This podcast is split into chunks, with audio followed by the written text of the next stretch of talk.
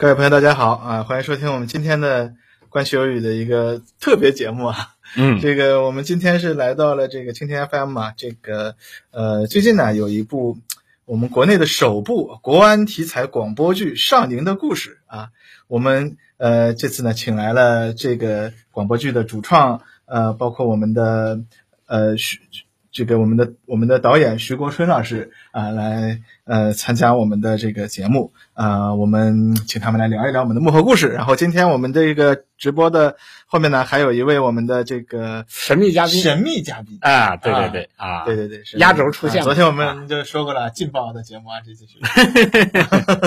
嗯，劲爆的节目啊，这个徐徐老师呢是我们这个嗯。这个这这部剧的这部剧呢，《上宁的故事》呢，可能因为它是一个新的剧啊，可能大家还没有来得及听的话，但是我们的这个徐老师啊，这个是非常的呃出名啊，这个就是刑警八零三啊，我相信上海的朋友们，大家应该不会有人不知道这个剧吧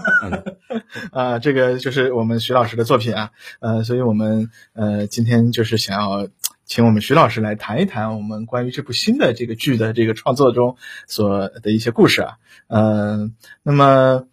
这部剧的特殊之处呢，在于它讲述的是一个隐秘战线的国安干警的故事。那么作为首部国安题材的广播剧作品啊，这个它的主创团队的阵容呢也是非常强大。呃，那么我所以我就想。呃，问我们的徐老师啊，那个一个一些问题啊、呃，不知道您这个可不可以？呃，就是第一个就是呢，就是您觉得这部作品对于您来说呀，最大的挑战是什么呢？啊、呃，主持人好，大家好。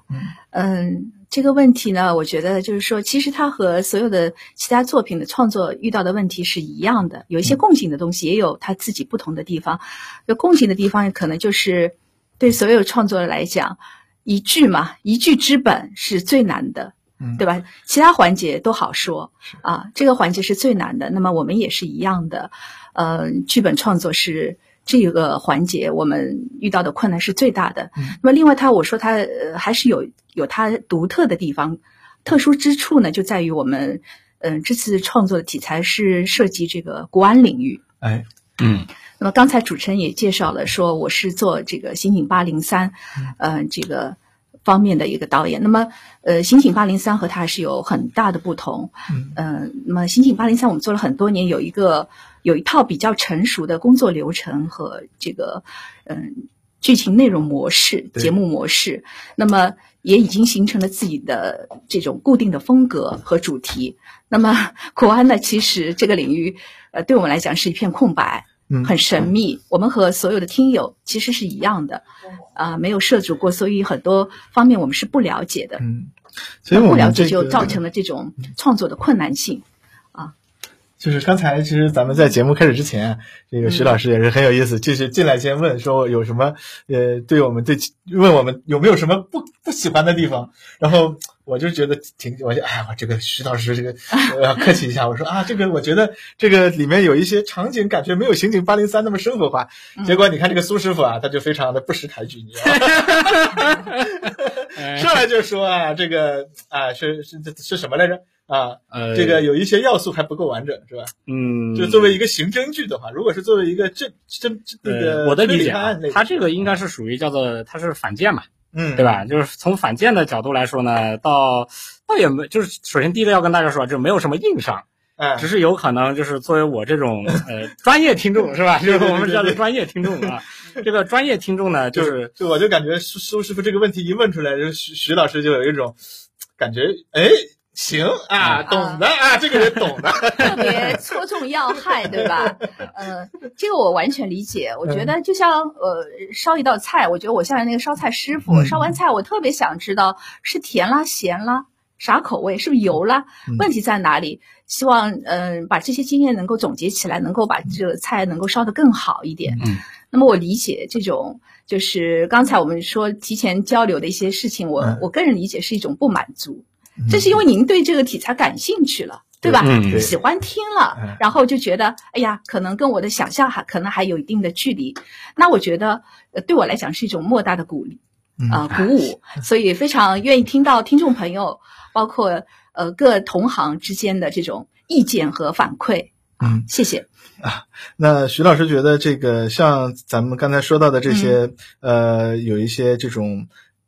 大家觉得还没有很过瘾的地方啊，这个不知道，因为八零三是一个非常长的一个一个连载嘛、嗯、呃不知道这个剧集的话会不会以后也会有比较长比较更多的这方面的创作呢？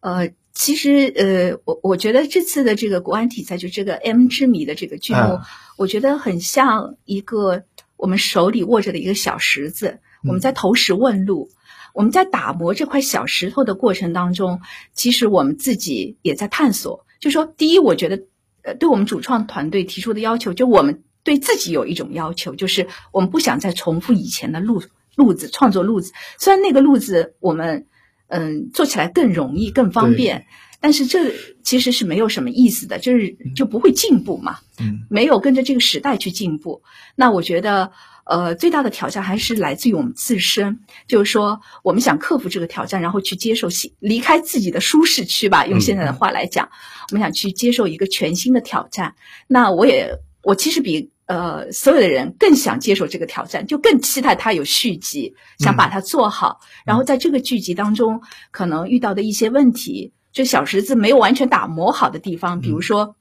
还有一些什么不满足的地方，对吧、嗯、尤其是呃，我我我我觉得我我在这剧透一下也没关系。我觉得可能，嗯、呃，这个少宁的他是这种情感生活，对吧？嗯嗯。因为因为篇幅所限，我们没有淋漓尽致的去展现，没有涉及。嗯、那在未来的这个创作当中，我期待这一块能够成熟、完善起来、丰富起来。这样呢，我觉得大家对国安刑警的这种生活，对他们的工作，才有一个更立体、更全面的、更深入的了解。嗯，对。呃，那其实我觉得徐导，您前面提到这个，呃，这个创作创作的这个一些一些这个下一步的这个创作啊，那么就是说这个剧集它今后的这个制作当中，嗯，其实我有一个比较担心的问题啊，就是这个公安题材的剧啊，我觉得是相对比较就是比较好采风，呃，采风也好，就是你。案例或者说是吧，嗯，就是现实生活中发生过的一些事情啊，或者是呃怎么样把它经过一些改编写写以后，它就可以成为一个很好的一个基本的剧情框架。但是国安这个题材有很多的特殊性，没错、呃、不知道您在这方面能不能给大家说一说，就是怎么样去保去，因为既然是以后还要再有更多的创作的话，嗯、那么会怎么样去设法去在这方面做一些呃呃下一步的创作呢？呃，呃，我是想在大的框架上面还是要有所设计和结构的，也不能说，呃，就是，就是说整个剧集的推出，我觉得还是要有我们一些主题考虑。嗯嗯嗯、呃，因为呃，国安就像您刚才提到的，它跟这个国安是完全呃，跟刑警呃是完全不一样的。不一样的地方，那么，嗯、呃，比如说我们这个 M 之谜，它是主要是讲述的范围是国家的这个金融安全，嗯，那么我们现在只是，嗯、呃，好像这个神秘的领域只是撕开了一个小很小的一个开了一个很小的窗口一个点，那么这次探索就是为我以后创作，我觉得奠定了，就是怎么说呢，就是提供了一些经验，嗯、就比如说我们可能这个剧集，呃。因为这个领域太复杂，那么我们可能从一个小的点切入，这个比如说数字安全，这个数字货币上线，那么它是可能就是一个金融安全里边一个很重要的方面。嗯、那同时通过这个点，我们可以窥视全局。那么下一步呢，我们想，嗯、呃，国安可能它的工作领域是比较宽泛的，它除了这个，它除了这个，呃，刚才提到金融安全，它还有就是。呃，生态安全，对吧？还有粮食安全，方方面面的。嗯、那老百姓都很很多领域都是不知道的。我们就好像是老百姓的一双眼睛，就是我们带领大家先去一个个领域去探索。嗯、如果有可能的情况下，啊、呃，我是有有这样的一个想法，循序渐进的。然后每个领域我们找一个比较，呃呃，怎么说呢？就是比较能够大家能够理解的一个小的点。切入啊，那基本上听这个意思就是国家整体安全观，这个每一种都得来一个，是吧？哎、对对对，应该是这个意思啊。哎哎，这个我我还有一个就是，我倒是有一些问题想问啊，就是呃，因为就是打比方啊，就是我们不管是拍消防队的事情，还是拍这个刑警队的事情啊，这个都可以随队这个采风啊，或者是体验生活呀、啊，但是。显然这个行业以我的了解，这个不太可能能够这个随队，对吧？嗯啊，那这个对于这个创作过程中，就是包括剧本的编选啊，像徐导说的这个本子要好这件事情上，这个肯定会有一些障碍。这个事情的话，就是你感觉挑战大不大？然后在克服的过程中间有没有什么有意思的事情啊？呃，说起来这个就是比较，呃，比较复杂了。嗯，那么嗯。怎么说呢？这方面我们确实就刚才说的，就是这个困难很大。那么就是它的这个国安工作的特殊性、隐蔽性，决定了我们不可能像做其他题材一样，嗯，随意的去接触我们的创作对象，嗯，哦，所谓的下生活吧，嗯，这块确实是不够充分的。那么此外呢，就是获取材料，坦白的讲，我们也是要经过呃特殊的方式才能够获取，啊、嗯。嗯，但总体来讲呢，我觉得我们尊重这种方式，因为这也是国家安全的一个，就是说它是一个工作的特殊性，我们尊尊尊重这方面的，我们也很理解。嗯、那么就是这样的，在这样的情况下呢，我觉得剧本创作就是我们沟通，沟通就是非常重要。呃，好在呢，我觉得国安方面的领导呃给予了我们很多的支持，啊、呃，他们也。呃，多次的跟我们进行协调和沟通。我们，呃，当然一方面我觉得是依据我们的这个戏剧创作经验起到了一定的作用，另一方面我觉得要去倾听。我们你看我前面来就是马上第一个反应就是你们听完是是什么感觉？就马上就是其实我们在工作当中也是经常采取这种方式，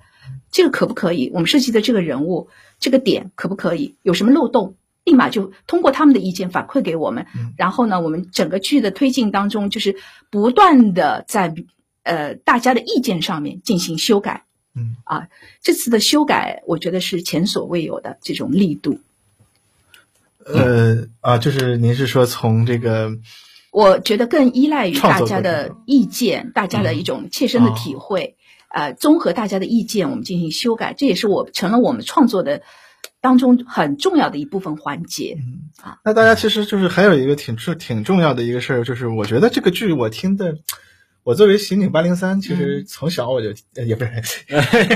暴露年龄，没有从小就听啊，就是、啊啊从很早就听啊，这个就觉得呀、啊，好像呃。哎，我我我我很习惯性的等着，嗯啊啊，这个第这个故事的第一段结束了，马上就要开始第二段了啊，嗯，没有。结束了，第一集就这么结束了啊！这个我觉得好像就是太短了，这个是出于什么方面的考虑呢？是我们呃出于什么方面的考虑？我们把这个剧集做的比较短，然后感觉包括其实刚才咱们也说到，呃，有一些第一前面的这个剧情啊，有一些有一些不完整的地方，感觉啊，就是或者说不够圆满的地方，也是因为长度的限制。所以我其实就挺好奇的，为什么我们一定要把它做的呃这么短？呃，我说过前面就是，嗯，它就像我们的一个小石子，嗯、这个小石子我们投石问路，因为我们不太想重复以前的那个模式。当然，以前那个模式是有它呃很很就是怎么说可取的地方，有很多经验之谈。但是呢，我们想在一个全新的领域当中，尤其是现在进入互联网时呢，大家的新面对新一代的受呃受众，他们的习惯可能是，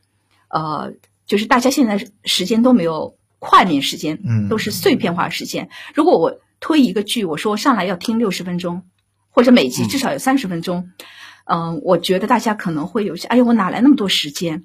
我觉得现在大家都是利用碎片时间来收听，所以呢，这次确实是我们基于这个这种考量，把这个剧时长是根据呃现代受众的这种习惯来进行划设定的，所以呢，也也相应的在内容上做出了一定的调整，确实也牺牲了一定的呃内容的这个表现吧。确实是有所取舍的。其其实好像我觉得一个小时也不是问题啊，我们平常干两个小时也不是问题啊。不不不，你要你要知道，经常会给我们提提说我们一个小时，你们这个节目今天只录了一半，只能算你半期。这种人他他不是那个坐在地铁上面听一下就结束了的，但是自己开车上班路上堵在路上，然后就一直在听你们这个节目。哎呀，我我我是觉得是这样子的，就是从这个故事框架来说啊，我的感觉大概三十到四十五分钟会比较能把故事讲得完整那种，就是有可能这就是电视剧长度。对对对，其实大家都知道，就是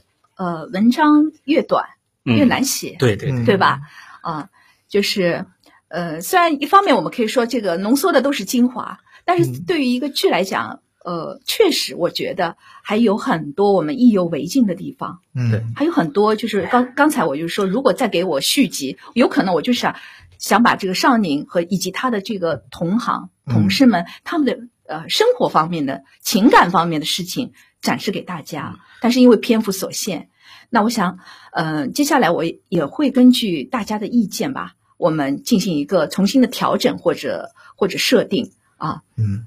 哎呀，我有点，我有点想这个呵呵这个义务帮人家这个当当参谋，写写本子。欢迎欢迎，轮不到你啊！对对对对对对，我这一写肯定就被毙了，是吧？哎，嗯、呃，这个其实这个我们大家网友们就挺好奇的、啊，就是说咱们这个广播剧的这个制作过程啊，啊这个它应该它和这个其他的嗯。就是像电视啊、影视剧这种，它有很多的不同。比如说，我们的这个演员啊，他没有办法去用表情啊、啊这种来来来来表演，他只能用一个这个情绪、声音的这个情绪。所以说，呃，徐导，您这个这个这个创作的过程当中，跟这个方面不知道呃有可以给大家讲一讲这方面咱们做了一些什么样的这个工作，用了什么方法，包括我们这次剧当中有一些什么特殊的特。生效有什么特殊的地方可以讲讲的吗？呃，那个，我们先说它的这个广播剧的这种声音表现方面的一些特点。嗯嗯、呃，确实就是跟影视，呃，它是完嗯、呃、不太一样，不能说完全不一样。其实我们的工作流程和影视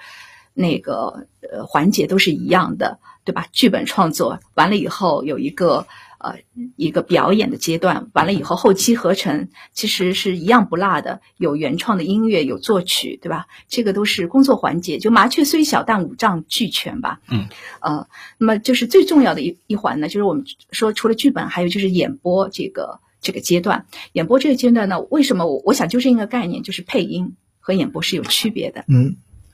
配音大家。应该很好理解，就是对着这个对口型嘛，嗯、对吧？对。然后呢，现在很多的作品录制呢，它是都是走单轨的，单、嗯、演员都单收的嘛，他没有什么交流，没有什么交流。当然，他配了很配足了音乐音响，可能他那个、嗯、呃这个文本就是小说，他就是因为大部分是有声读物嘛，他这个呃编配其实还是本身是可能比较吸引人，但是广播剧完全不一样，广广播剧是。它其实还是代言体，就是跟戏剧场景一场场戏标准的一个剧本模式下来，然后演员现场一定是要对，就是有要有对手戏和交流的。然后呢，我觉得，呃，当然，嗯、呃，漂亮的演员、颜值高的演员，人人都爱看，但是在这我们这儿就没有用武之地了。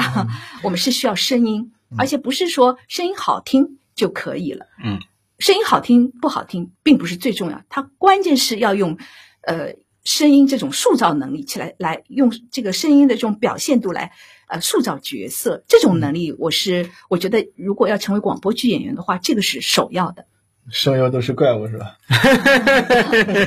就是因为这个声优演员他要就是对、呃、配音演员他要他要那个塑造很多不同的形象，他的发出的声音会。非常的不同，在演演演不同的这个角色的。当然，现在有很多配音演员，他本身也是就是演广播剧也是很能力很强的。嗯嗯嗯、我并不排斥配音的，只是说在广播剧领域当中，啊、就是说一定是需要呃，不是简单的对口型，他一定是要依靠你的声音去塑造角色的。嗯啊，人各其妙，呃，其貌。它和那个配音的区别还是挺大的，挺大的。所以在我们这儿，我们经常说、嗯、广播剧我们要请演员来演播角色。嗯啊。然后就是有一点，就是我感觉，因为这是第一次尝试和突破嘛，这个题材，呃，我感觉还是有比较强的这个教育意义的啊，而且这个宣教的这个要素，我觉得也是给的比较足啊。本来篇幅不是那么长的情况下，这个这个给的很足啊。嗯，就是就这个中间，就是我感觉好像有两个点吧，一个是呃国家安全部门的这个对外的公开的这个热线电话。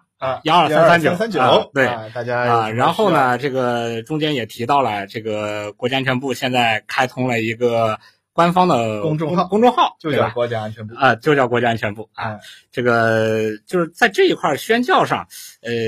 就是这个导演有没有这个特别在中间有有这个。着重的去在创作的过程中考虑这个，就是这个剧，呃，我们要以这个教育的这个目的为第一位，还是还是说这个综合了故事性啊，方方面面这么这么做起来的呀？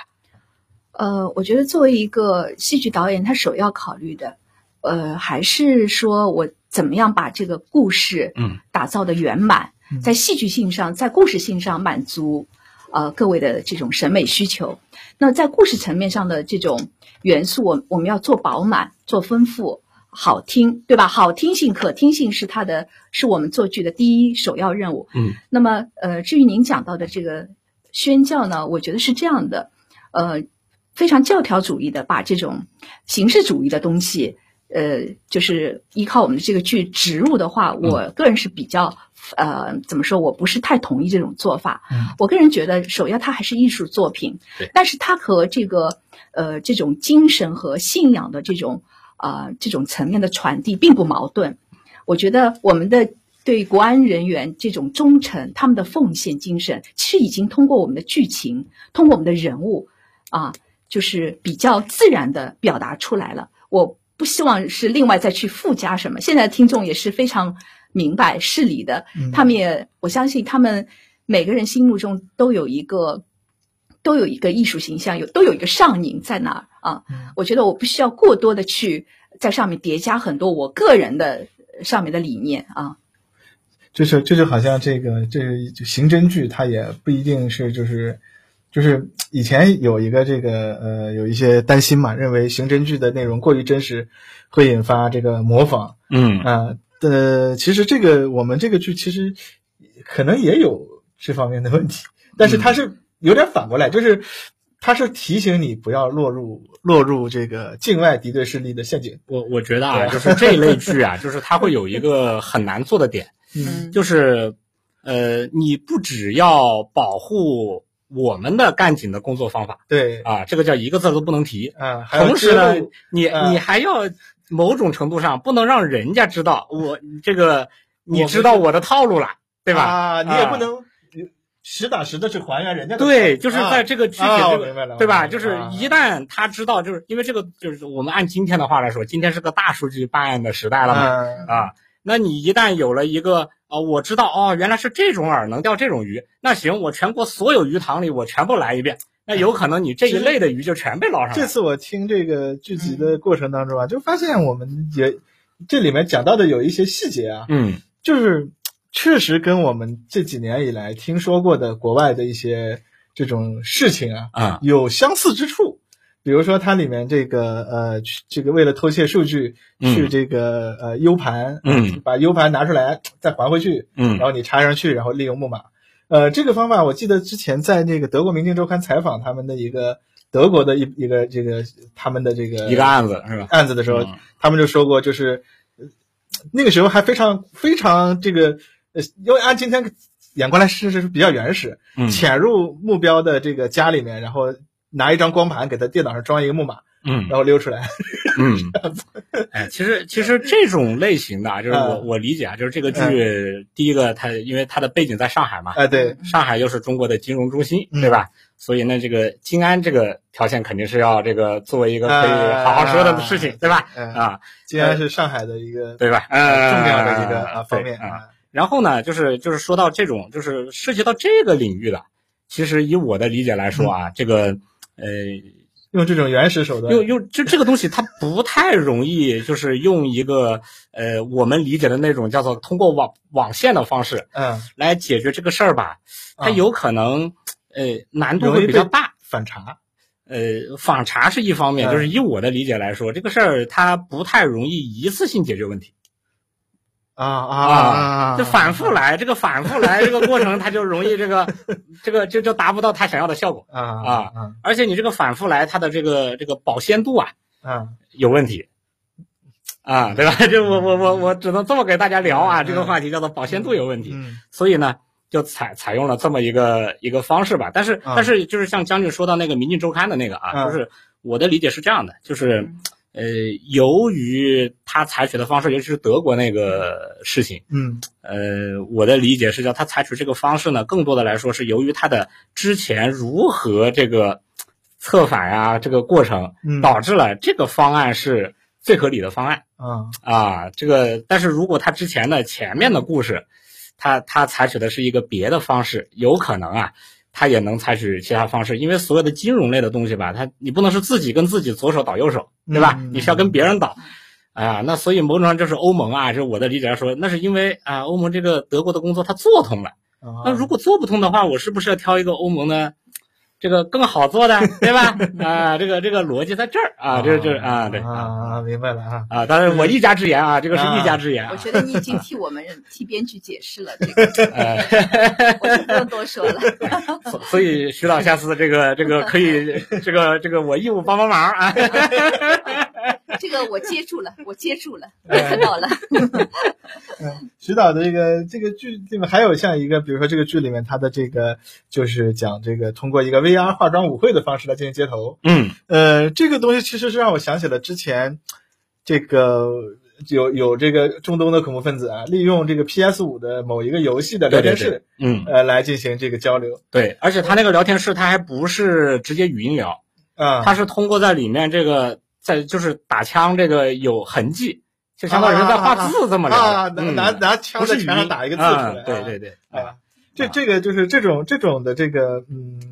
呃，我不是我不知道这个徐徐导是不是觉得就是咱们这个这次的这个一些创新的这个点，是不是也是放在了这些这种比较时代化的、比较比较 fashion 的这个这种呃具体的表现方式啊这方面的一些东西。其实这个我倒是挺愿意和大家聊聊的，嗯，不是为了单纯去追求您说的这个时尚感，对吧？嗯、我们就是为了追求一个时髦感，我们去现在我玩什么最新的理念，我们就去就去要一定要去写这个东西，嗯、还是我觉得回到创作还是要回到它的根本目的上，嗯，是为这个内内容服务的，因为国安工作我。我个人觉得，也许我当然我涉入不深，就是说，理呃理解不一定呃很透彻。就是我感觉还是和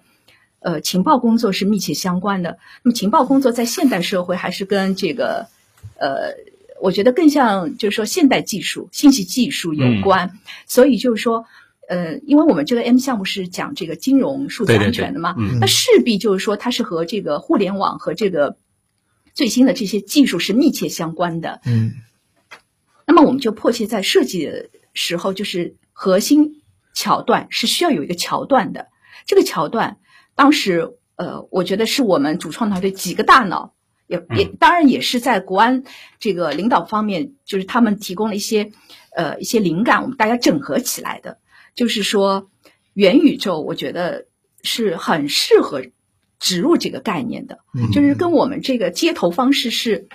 我想不出，坦白的讲，真的。我相信肯定民间有高手，但是目前来讲，我们没有想不到更好的一个街头方式。所有的街头方式都基本上都是能够，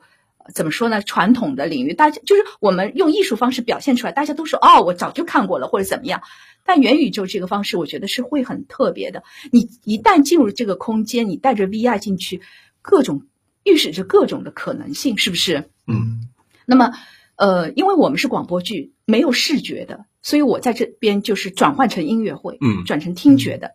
那么在这个转换当中呢，因为涉及到音乐会，又跟我们的这个音乐音响设计就是密切相关，我们可以植入我们很多创造性元素。嗯，那么当然原来的剧本设置是，呃，假面舞会是一种古典音乐的范围。嗯，那我们的音乐编辑当时我们在现场就吵翻天了。我觉得这个，既然你要是进元宇宙听音乐会的人，他说我干嘛我要去听一个传统的古典乐？这是有道理的，对不对？他是一定说我是希望就是听电子乐、电玩，对吧？这方面的东西，我要玩这种东西。然后呢，呃，但是呢，有一种我我当时是据理力争，我觉得我说古典元素你不要抛弃。嗯，大家有没有觉得，其实恐恐怖片里面很多的背景，对凶杀案的背景，嗯，它是古典乐的，因为古典，嗯、而且有时候用的是呃一种非常单纯的古典。古典音乐在表达这种比较细腻的情感的，对，它有一种特殊的张力，所以我们这次采用了背景音乐是采用了呃电子音乐加植入花腔女高音啊、嗯，这古典元素。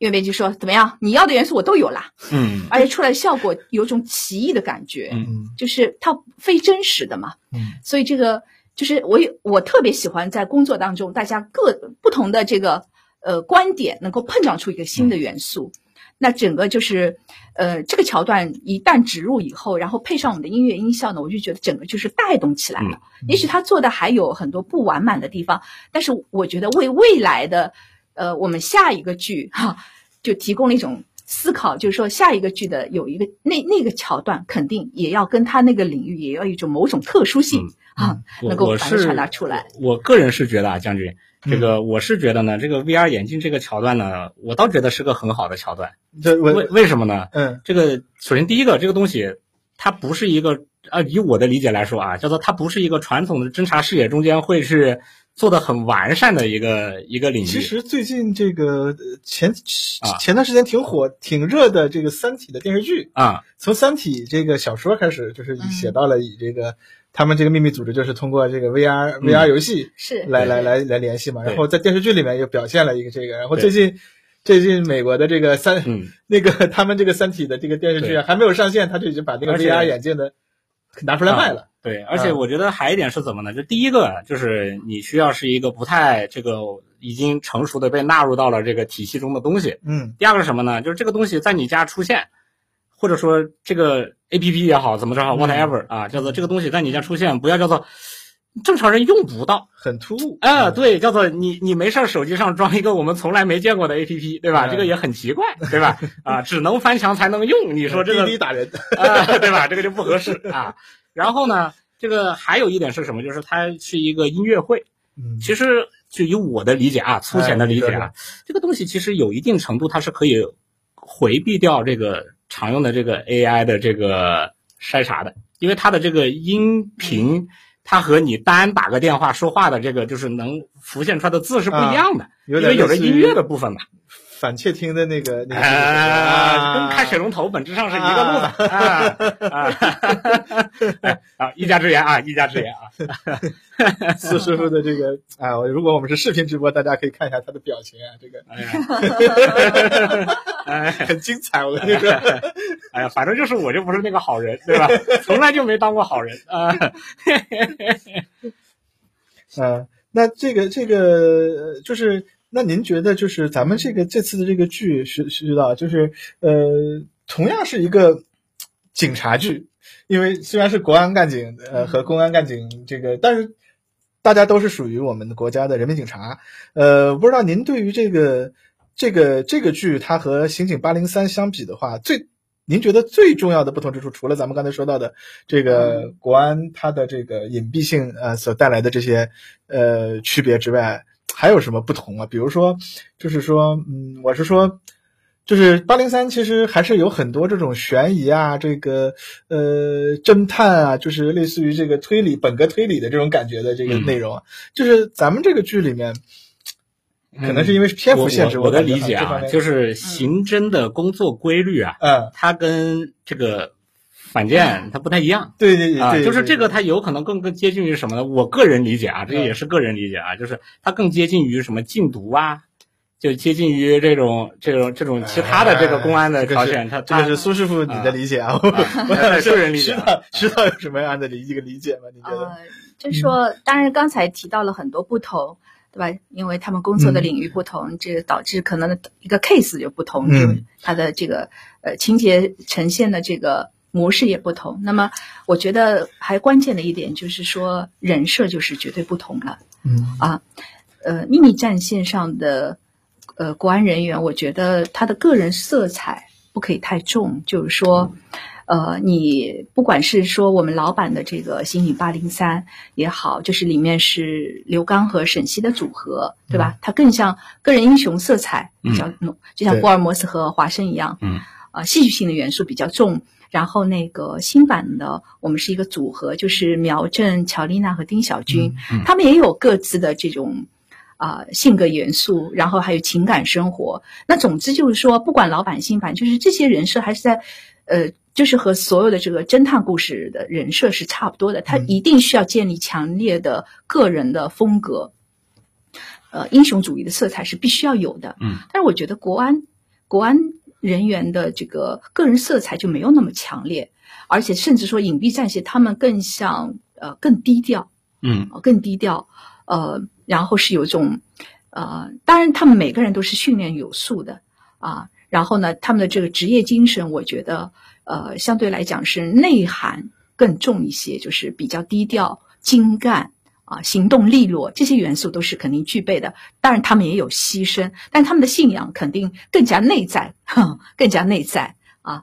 那么，跟真实的国安人员，我相信，虽然是我们接触也不算很多，坦白的讲，但是我感觉还是比较接近的。我们塑造的尚宁这个人物，当然也欢迎听众给我们更多的建议。嗯，嗯，那徐导，您通过这部剧啊，您觉得是想让，不知道您觉得最希望让观众们感受到的是一个什么样的一个一个感觉呢？嗯，当然，首先就是大家的。娱乐性，大家的好奇心能够满足，对吧？通过我这个剧对这个领域的好奇心、娱乐、娱乐的这种，呃，这个情怀，这能够得到满足。那么另一方面，我觉得就是呃，任何一个剧都是这样的，就是在故事层面之上，我们都是有一些主题和内涵，嗯，也希望大家能够 get 到，嗯，比如说，呃，他们对这种工作的这种，就是说其实还是很危险的，比如我们有。剧中有一个桥段，就是说和这个呃境外的情报来源，这个工作人员，这个工作关系接头，接头，嗯，其实还是还是比较的那种呃危险的。我相信，其实真实的生活当中，这种情况可能是很多存在的。嗯，他们对这种国家的这种奉献、这样的忠诚，以及这种在危险境地当中的这种奋不顾身，我还是希望能够大家能够感受到的，很不容易。就是坦白的讲，我觉得国家安全是非常重要。虽然是看上去，你你你你觉得跟老百姓生活好像很远，其实，嗯、呃，你说其实没有国家的安全，你哪里来老百姓的这种岁月静好？其实是密切相关的，啊、呃，我希望大家能够能够理解和尊重，也表达对我们对我们创作人员来讲，也是及这个剧能够表达一丝敬意吧。嗯嗯、呃，那最后就是我觉得呀、啊，就是作为普通观众啊，就我就觉得到现在为止，这个剧让我觉得还是很还是挺不过瘾的、啊，就是因为它剧短了，但是现在也就是啊总总的集数也比较少，呃，就是前咱们前面刚才徐导也说到后面。呃，可能后续的一些创作的话，会会再制作一些别的，还是呃，会在这个方面还会有更多的内容的话，不知道什么时候大家能够。啊、我我觉得蛮开心的，呃、因为因为呃，就是其实东西多了，就反而、嗯、对吧？大家没有呃小小的一个小石子扔出去，大家觉得哎都有点兴趣，反而就是我觉得激发了我们很大的这个呃创作的欲望。嗯嗯、呃，我觉得就是。如果能够在条件各方面嗯成熟的情况下，我们也希望能够尽快的推出推出续集，然后呢，尽可能的把刚才就是我们这部剧遇到的一些问题不满足的地方吧，大家对这个不满足的方面都能够予以满足予以表达啊、呃，希望首先在弥补不足，然后呢，呃，进一步的在人设方面，在这个剧情方面做更多的拓展。嗯，啊好，那呃就非常感谢今天我们徐导能够接受我们的这个访谈。呃，我们接下来有一个什么这个新的有一个环节啊，就是我们的这个有另一位主创人员的这个连线。对，我们这个请这个吴磊啊同志，这是尚宁故事的主人公的这个尚宁的配音配音演员这个吴磊。对，啊、他呢这呃曾经是。呃，电影《哈利波特》、游戏《英雄联盟》配音啊，担任网游网网综《我是特优生》常驻导师的著名配音演员吴磊啊，那么这次呢在 M 之谜中担任男一号啊，饰演滨海市国家安全局一处处长尚宁啊，那么我们就非常高兴的请到了这个啊吴磊加入我们的这个电话连线。呃 ，Hello， 哎，你好啊，吴老师你好，哎、老师你好，你好，哎、你好，你好，我是吴磊，嗯。呃，那么呃，我们就其实特别想这个了解啊，就是我们作为这个剧呃当中啊，您呃这次是扮演一位国安干警，不知道呃在您之前接触过咱们国安干警吗？呃，您在塑造这个角色的当中啊，呃做了一些什么方面的准备呢？嗯，呃，其实很遗憾，就是之前没有深度接触过我们这些。呃，其实也算是我心目中的英雄们吧，因为他们的这个职业实在是比较特殊，然后可能对于像我这样的普通人来说，他们是一个很神秘的职业。但是作为广播剧的演员呢，然后我在呃录音之前吧，可能会去看一些国安题材的影视作品，来去借鉴一些优秀演员们诠释这个国安战士的一些方式和方法。当然，他们是可能通过更多的是表演细节，或者是表情，或者是整个人设在屏幕上的这种呈现。那么，呃，我可能就是通过咱们呃导演，我们的徐国春导演，以及我们给我们的这个剧本的这些素材，然后去找到可能那些国安战士与我这个角色在工作上，或者是在某些性格上有什么相似点，可以去呃借鉴，或者是可以去临摹出一种相对比较适合我这样的一个人去展示的一个状态。那么在录音的过程当中，需要去稳定住这个状态吧，因为我觉得对于尚宁这样一个角色来说的话，他可能不是那种特别需要急于去表现自己的角色，大概会去做这样一些准备吧。啊、哦，那么呃，您觉得咱们这个这次表演的这个角色呀，和您以前担任过的这些角色有什么样的不同之处吗？呃，这个角色对于您来说啊，它有什么特殊意义呢？我觉得这个。其实，嗯、呃，就是您这个问题是一个特别大的问题。首先我，我我我很荣幸、啊，因为你之前扮演过的角色很多。对，就是对我，嗯，就是以前也很荣幸，曾经也就是也，呃，曾经演绎过国安干警啊，或者是等等的一系列。但是国安确实是第一次，那么我就想起之前，呃，国安的宣传片中有有这样的话吧，就是我，呃，好像是说我隐蔽于无声，亮剑于无形。在没有硝烟的战场上护国安宁，那我觉得其实尚宁他也是一位隐秘战士，尽管他是非常呃怎么说呢，就是我们的故事叫尚宁的故事啊，他是非常主要的角色，但是我觉得他不是那种个人色彩特别强烈的人，他应该是就是在我心目当中吧，我觉得他应该是千千万万国安战士的一个典型的代表或者是一个缩影，然后他平凡也很伟大。当然我们面对所有所有一切的危险的时候，他是完全不惧的，不惧危险，但是其实他的背后有很强大的团队一直在支持自己完成一个又一个非常非常凶险的任务，所以我觉得嗯，整个国安应该是一个整体，然后嗯，可能以前录制的一些角色相对来说他可能个人色彩更浓烈一些，或者他会有各种各样的性格呈现，但是反正就目前我我因为咱们是个系列剧嘛，可能后面还有这个啊等等等等一系列的这个剧情发展，但是目前出现的尚宁，在我心目当中，我觉得他是一个呃怎么说呢，是就跟千千万万的国安战士是一样的，他就是一个可能在你身边你都感知不了他的存在的这么一个角色，但是他完成起任务来非常专业，非常职业，而且他不是一个。就是很冒进，或者是一个个人个个人英雄主义啊，或者成英雄的这么一个角色，他就是每次非常务实的去跟着整个团队去完成，呃，完成那些不可能完成的任务吧，大概是这样一个角色。所以我觉得可能演绎方式上，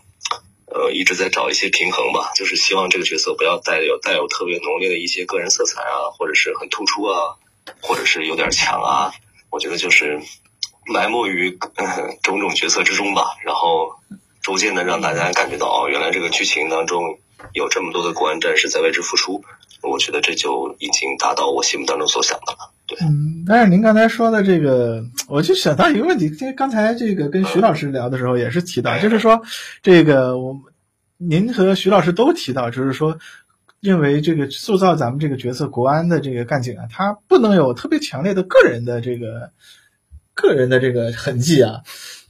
我不知道这个是呃咱们是为什么是会有这样的一个感觉，然后呃是或者说就是而且他这个和这个戏剧创作的话，因为他是要求有一个特别浓呃特别这个就是立得起来的个人形象，如果不去把这个人塑造的特别有特点，怎么能够把这个人的个性的鲜明的这个形象给大家留下来，这个我觉得是一个很有点矛盾的一个问题，我不知道您是怎么把握这一点的。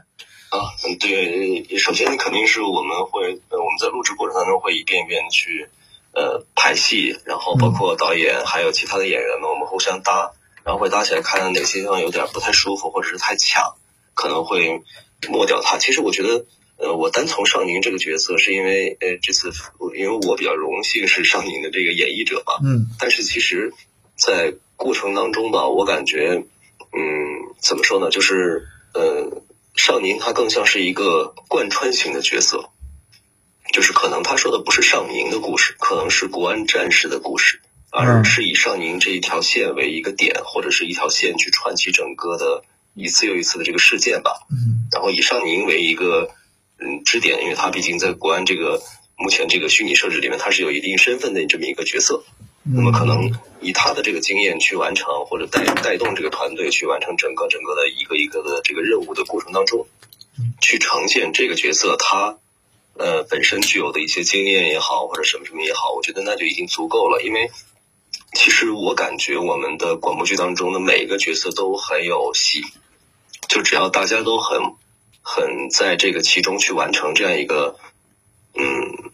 怎么说呢？就完成这样一个整体就很很舒适吧。就对于我来讲的话，可能，嗯，我我也不知道徐呃徐徐老师是怎么想的啊。但是就是我个人感觉，就是我在录戏的过程当中，我觉得当群像，当所有的人，甚至包括我剧中的领导也好，或者是我剧中的下属也好，团队的成员，甚至是那些这个啊、呃、不法分子，然后合在一块的时候，我我觉得，嗯。出跳的那些人往往是那些就是怎么说呢，心怀叵测之人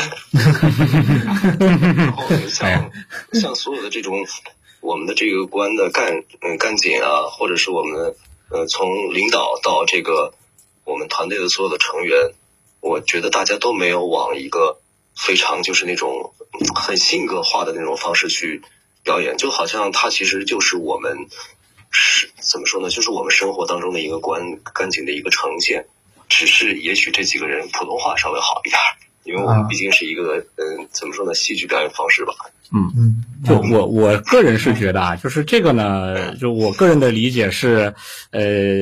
因为这个反间谍工作啊，它客观上它就是一个团队作战啊、呃，所以呢，就是呃，它它确实不能这个性格过于的鲜明。啊，就是就我的理解啊，因为它就是一个团队作战的事情啊，呃，而且这个整个这个就是以我以我的粗浅的理解啊，这个呃就是整个行业啊，就是作为国家安全来说的话，呃，也会有性格鲜明的这个干警啊，但是呢，有可能在这个领域上，我们有可能真的是更多的是展现的是一个在这个剧中间啊，我觉得这个是对的，就应该是一个性格没有那么鲜明，因为呃这这种往往都是团队作战啊，因为这个东西是一个白加黑五呃这个五加二的这么这么一个一个一个具体的分支啊，就是这种感觉啊，所以啊，而且我作为一个演绎者吧，就是我我我一直感觉就是我应该我应该就是虽台词里面已经具有戏剧张力了，可能我们只要把他的。把他的那个认真工作的这个态度，还有他的这个平凡表现出来，呃，整个的戏剧结构就已经可以站得住脚了。对对，而而且我看这个剧中间有一点，就是一方面在这个奶孩子是吧，同时这个脑子里面还在想着这个这个活儿啊怎么办啊，这个啊这个马上要去这个建工作关系对吧？感觉很生活了、啊、是吧？一下子就啊。啊，这个这个，今天我们节目不能胡来啊！啊，啊但是但是但是总总的来说，我会觉得就是这些其实有可能是呃，就是以我的理解来说啊，这个这个其实已经还是挺贴近的了啊，还是挺贴近的啊。这个呃，其实有可能我们的这个国安干警其实也都是普通人只是有可能这些普通人在一个大家这个有可能不是很了解的一个行业，然后有可能做的这个活不见得那么普通啊，最终有可能达成的业绩也不见得那么普通。但是你说这个人吧，那其实大家也都是普通人啊，这个真的是都是普通人啊，就我们也不是三头六臂的人嘛，对吧？啊，就是这么个感觉啊啊。行，呃，将军有什么想问吗？还有，嗯，那咱们今天这个呃，这个就非常感谢啊、呃，这个吴老师接受我们这个采访，哎，对，那么今天咱们就到这儿，哎，好，谢谢，呃，那么，哎，接下来啊，这个首先要给大家这个呃说一些这个什么呢？就是我们。我们植入一些内容啊、呃，国家安全机关啊、呃，人民是人民警察，是中国人民警啊啊，是是是啊。那么我们这个最后啊，就是呃有一个非常呃重要的环节啦，就是我们谈了作品背后的故事，但有个问题呢，我想问了很久了，就是我们的广播剧呢叫《尚宁的故事》，这个背后呢有什么故事？那么今天咱们就该是请我们的惊喜嘉宾出来的时候了。对啊，这个我们上海市国家安全局干警裴警官来回答这个问题。裴警官你好，主持人你好，呃，听众朋友们大家好，嗯，导演好。呃，那裴警官不知道我们这个呃这位这个警官啊，就是叫做尚宁，呃，为什么会叫尚宁呢？呃，主角取名尚宁呢，主要是想向听众朋友们传播国家安全机关守护安全。崇尚安宁这个价值理念。嗯，哎，那要不接下来我问两个问题啊，你来问一个问题。嗯、啊，呃，裴警官好啊，这个终于啊，我们节目这个这个终于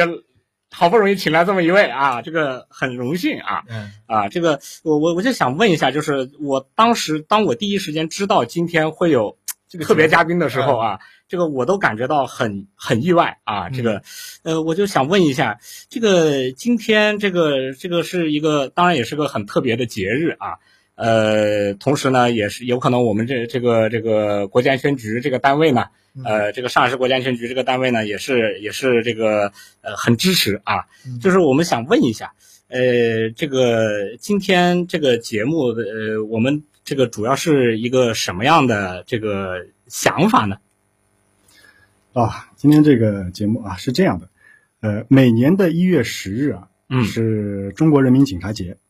嗯，那么我们国家安全机关人民警察呢，也是中国人民警察队伍的重要组成部分，嗯，那么也是借今天这个警察节这样一个契机啊，也跟观众朋友有所互动，也让大家了解一下，嗯，我们这个工作的大概的情况，也正好是通过这个剧啊。来一定程度的展现一下我们的这个风貌。嗯，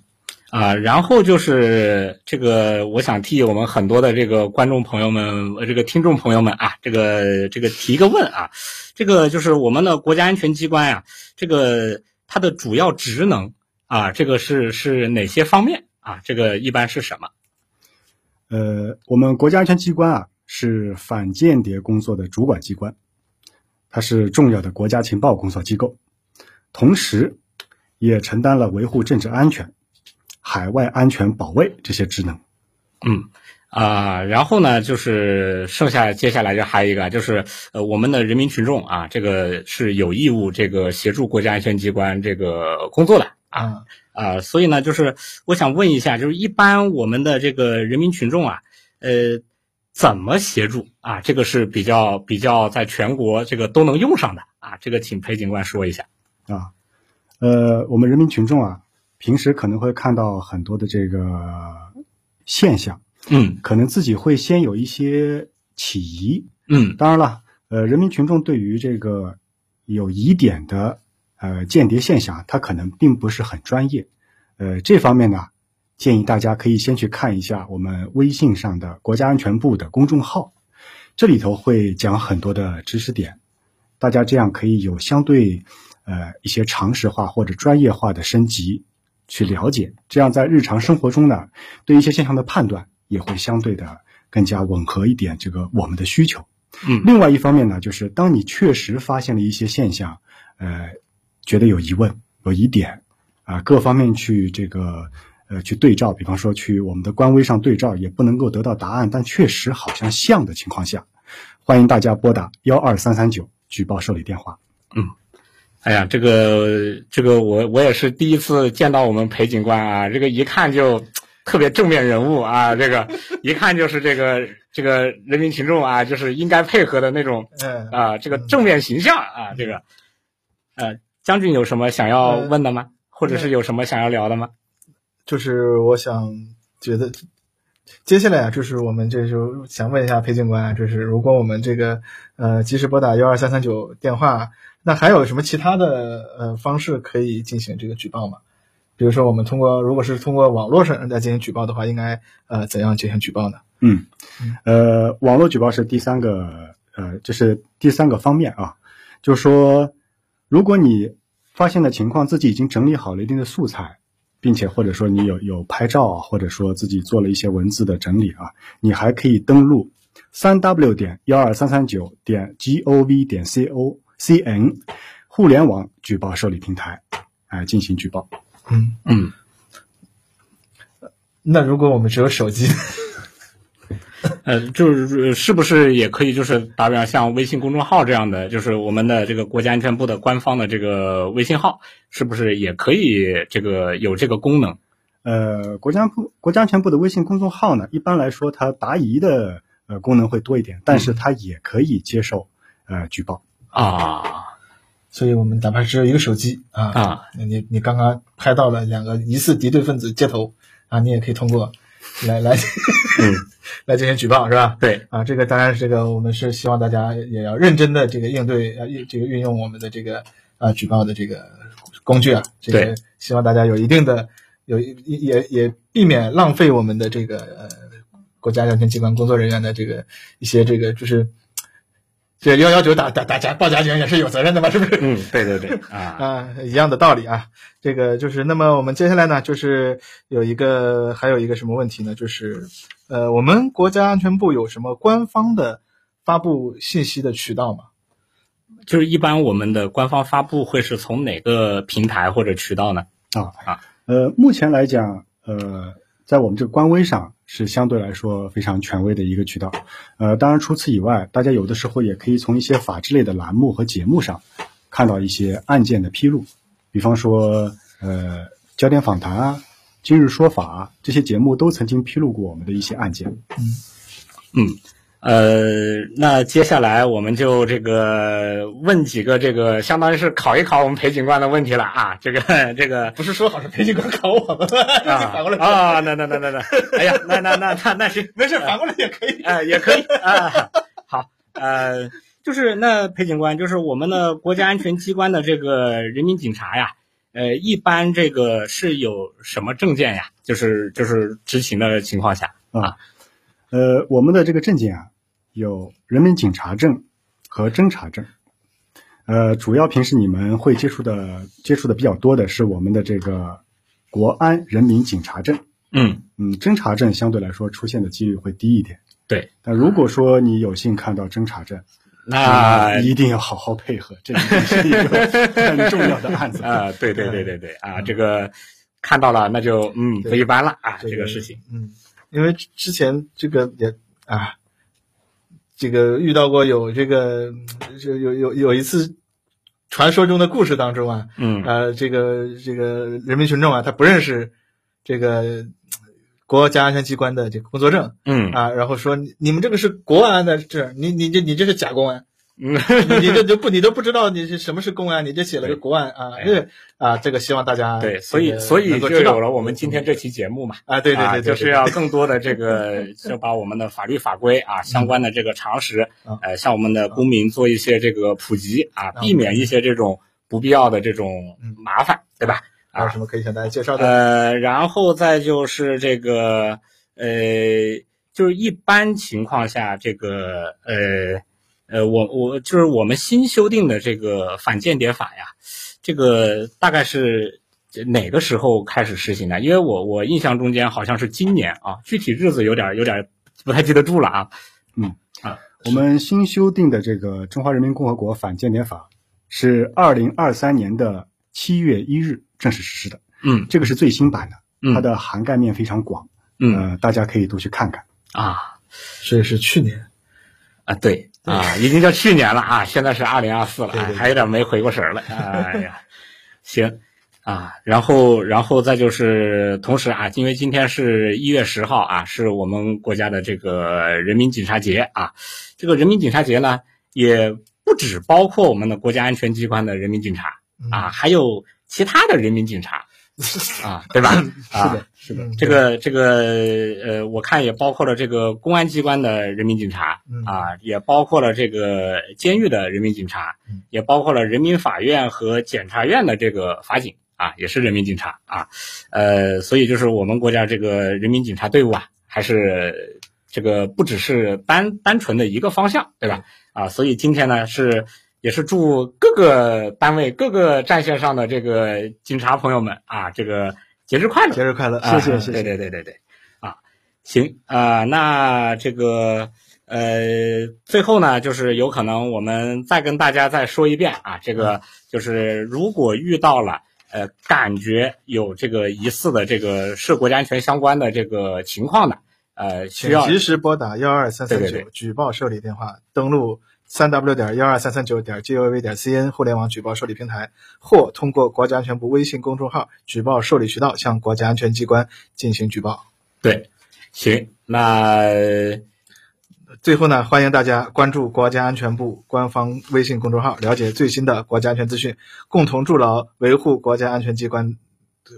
共同筑牢维护国家安全的坚实屏障。嗯嗯。